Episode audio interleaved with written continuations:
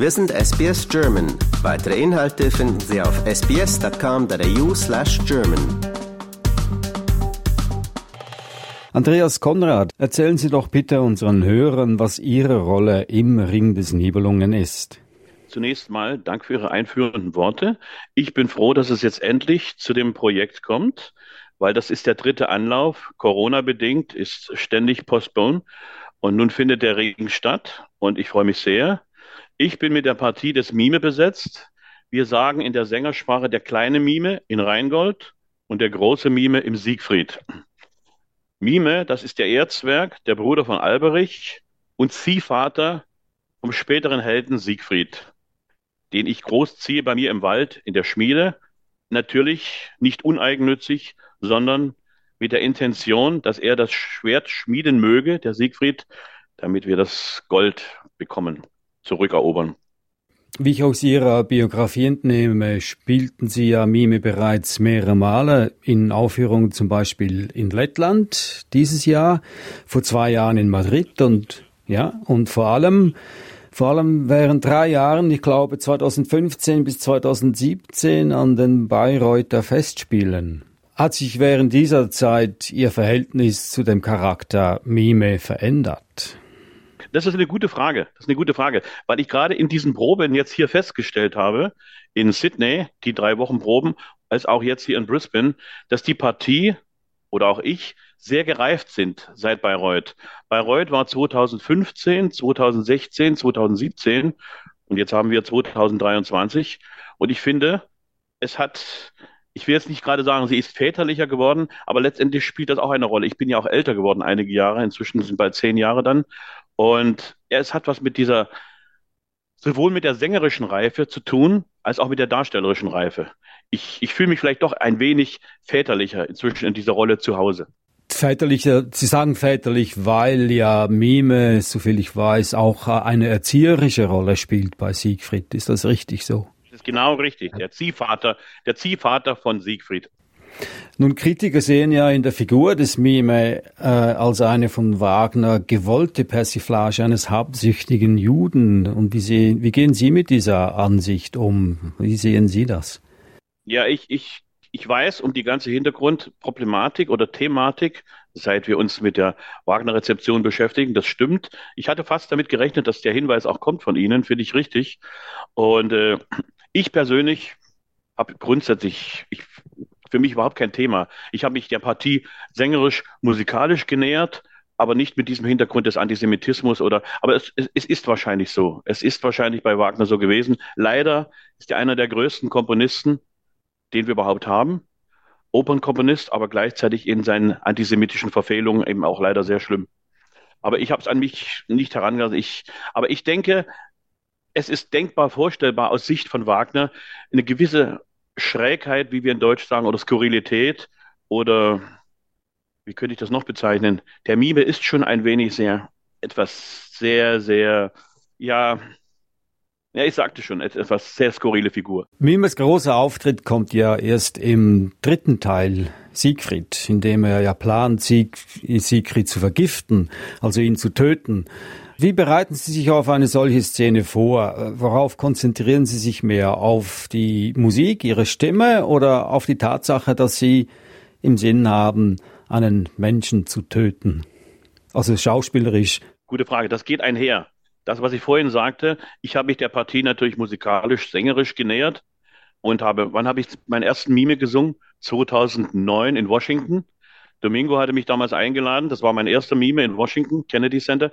Und ich habe mich der Partie natürlich sängerisch, musikalisch zunächst, aber inzwischen auch mit dem Wissen um die Skurrilität der Szene, der Verführungsszene, denn er hat ja nichts anderes im Sinn, was Sie ganz richtig gesagt haben, als mit diesem Getränk, mit diesem Gift in der Flasche, den Siegfried natürlich zu beseitigen, umzulegen, was leider gründlich schief geht, denn er wird stattdessen von Mime ein Kopf kürzer gemacht.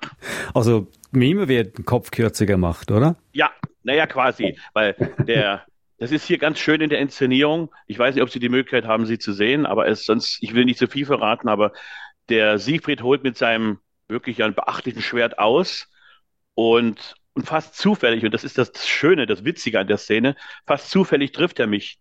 Das war vielleicht gar nicht so beabsichtigt, aber er holt das Schwert aus und macht so eine Geste und ich stehe dahinter und in dem Moment ist das für mich mein Ende. Das ist ja witzig eigentlich, ja. Finde ich sehr schön. Dann haben wir, da haben wir ja Glück, dass Sie heute es doch geschafft haben, äh, zu diesem Interview zu kommen. Sehr gut. Sehr gut. Sehr gut, ja. Nun, wie, wie schon erwähnt, Sie haben ja auch an den Bayreuther Festspielen mitgewirkt. 2015, 16 und 17, also das Epizentrum der Wagner Oper quasi.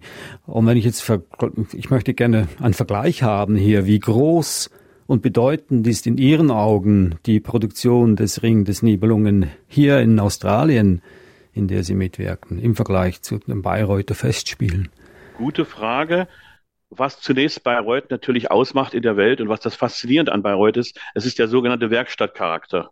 Es wird gearbeitet in unvergleichlicher Weise an jedem Wort, an jedem Ton Dafür kommt man schon zwei, drei Monate vorher zusammen. Also nicht erst mit Beginn der Festspiele Ende Juli, sondern schon im Mai beginnen die Proben. Mai, Juni, Juli.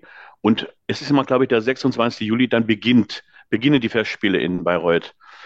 Äh, was die Produktion hier jetzt betrifft, ist das für mich begeisternde und tolle Neue daran, dass wir natürlich jetzt gar nicht handwerklich so sehr in die Tiefe gegangen sind mit Shisheng, dem chinesischen Regisseur, sondern der völlig neue Aspekt, und den finde ich sehr reizvoll, ist diese Kombination zwischen seinem asiatischen Verständnis und dieser wirklich grandiosen Digital äh, Vision dieses, dieses Ent Entwurfs von Lee Sachwitz, die also eine grandiose, grandiose, äh, visionäre Bühnengestaltung geschaffen hat. Also man fühlt sich ein bisschen wie im Computerspiel. Es sind fantastische Farben, es sind tolle Lösungen und wenn man das zusammenbringt mit der Erfahrung, die ich zum Beispiel mit meinem Kollegen Stefan Finke als Siegfried, was wir zusammen, denn wir haben es in Bayreuth drei Jahre zusammen gesungen, das ist natürlich ein Glücksfall, weil das findet eine wunderbare Kombination zwischen europäisch, traditionell und wie gesagt dieser chinesischen Sichtweise von Xisheng. Das macht Spaß. Ich höre das immer wieder oder wir hören das immer wieder, wenn Touristen kommen oder Neuzuzüger, die sind sehr erstaunt über die kulturelle Vielfältigkeit hier in Australien. Also wir haben ein, ein, ein großes kulturelles Leben. Also es gibt nicht nur Kängurus und Wüste. Sie sind nicht das erste Mal hier in Australien. Was ist Ihre Ansicht? Ich bin zum vierten Mal darf ich hier sein und bin sehr glücklich. Meine erste Visite war 2016 der Ring von Neil Armfield in Melbourne. Da bin ich eingesprungen. Da bin ich eingesprungen als Loge damals, 2016. Dann war, kam die Einladung von Lyndon Terracini für mich 2019 in Sydney, Salome. Ebenfalls mit Lise Lindström, die jetzt die Brünnhilde auch singt.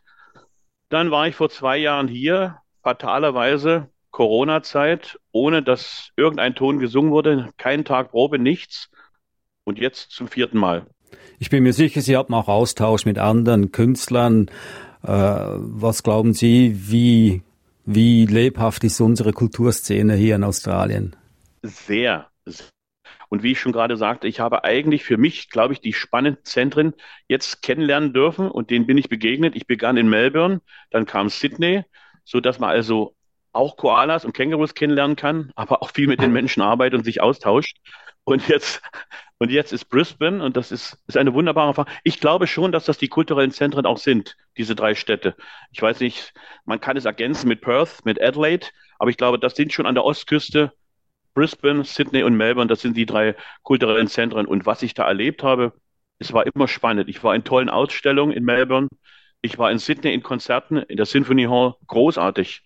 Ich weiß, dass die geschätzte Kollegin Simone Young gerade da war vorige Woche mit zwei konzertanten Aufführungen Rheingold. Also es ist, es ist genügend los. Es ist toll. Es ist großartig.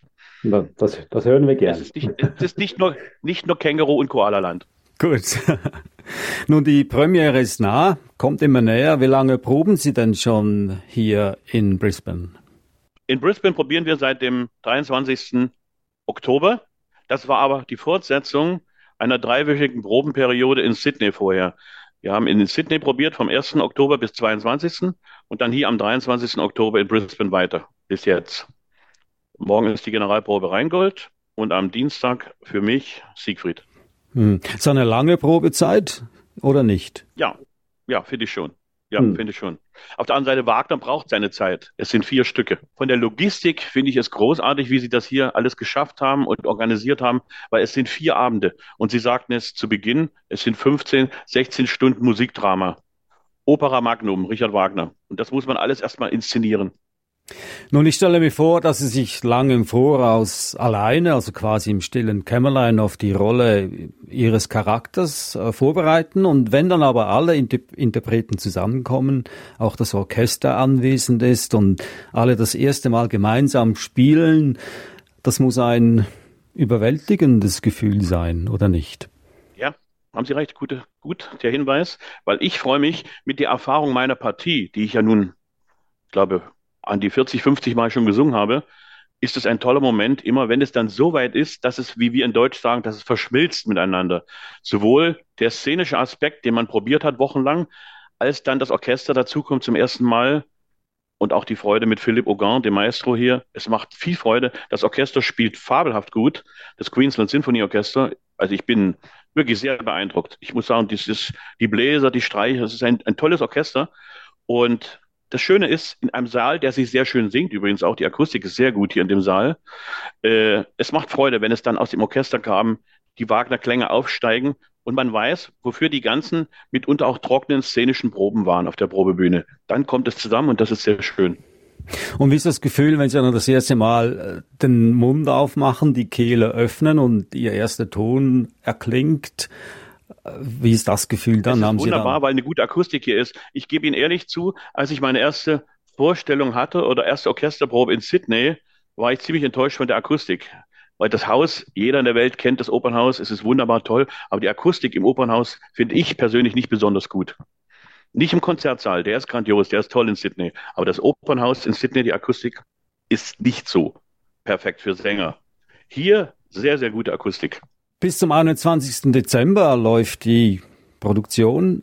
Das heißt, Sie sind wahrscheinlich in der Weihnachtszeit auch hier in Australien oder nicht? No, no. Ja? Meine letzte Vorstellung ist der Siegfried am, meine letzte Vorstellung ist der Siegfried am 19. Dezember. Dann bin ich dort. Dann hat Siegfried mich einen Kopf kürzer gemacht. Und dann kann ich am nächsten Tag fliege ich zurück und bin kurz vor Weihnachten in München. Aber nicht, aber nicht lange, nur eine Woche. Dann fliege ich schon wieder Ende Dezember nach Madrid an die Königliche Oper Theater Real und habe dort eine neue Produktion. Lear von Aribert Reimann. Haben Sie sich nicht gewünscht, die Weihnachten in Australien zu verbringen? Mal ein ganz neues, anderes Erlebnis? Ich wollte gerade sagen, wenn es so gewesen wäre, wäre es eine sehr schöne neue Erfahrung gewesen. Aber ich bin am 19. fertig und dann fliege ich am 20. zurück. Aber es wäre eine schöne Erfahrung, ja. Weihnachten und am ganz anderen Aspekt auf der Südhalbkugel. Das stimmt. Ja, in der Hitze natürlich. Gänsebraten in der Hitze.